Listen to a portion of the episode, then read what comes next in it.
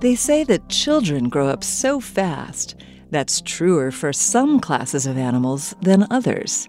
Some, like birds and mammals, including humans, grow quickly when young and then stop when they reach their adult size. Others, including many reptiles and amphibians, grow steadily throughout their lives. Whether an animal follows one pattern or the other is easy enough to determine for animals alive today. But what about extinct animals, especially those that lived even before the dinosaurs?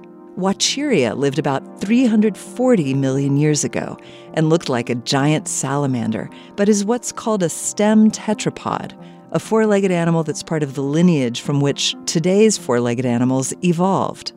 Scientists were able to study Whatcheeria fossils to learn how it grew.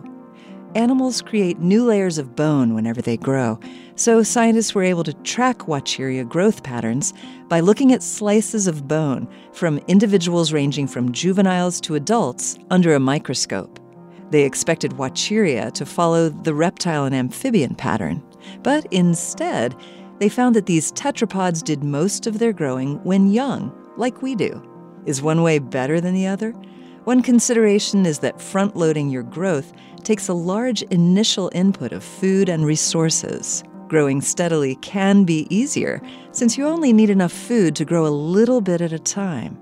On the other hand, it might be helpful to grow as quickly as possible to become a top predator or protect yourself from other predators as soon as possible.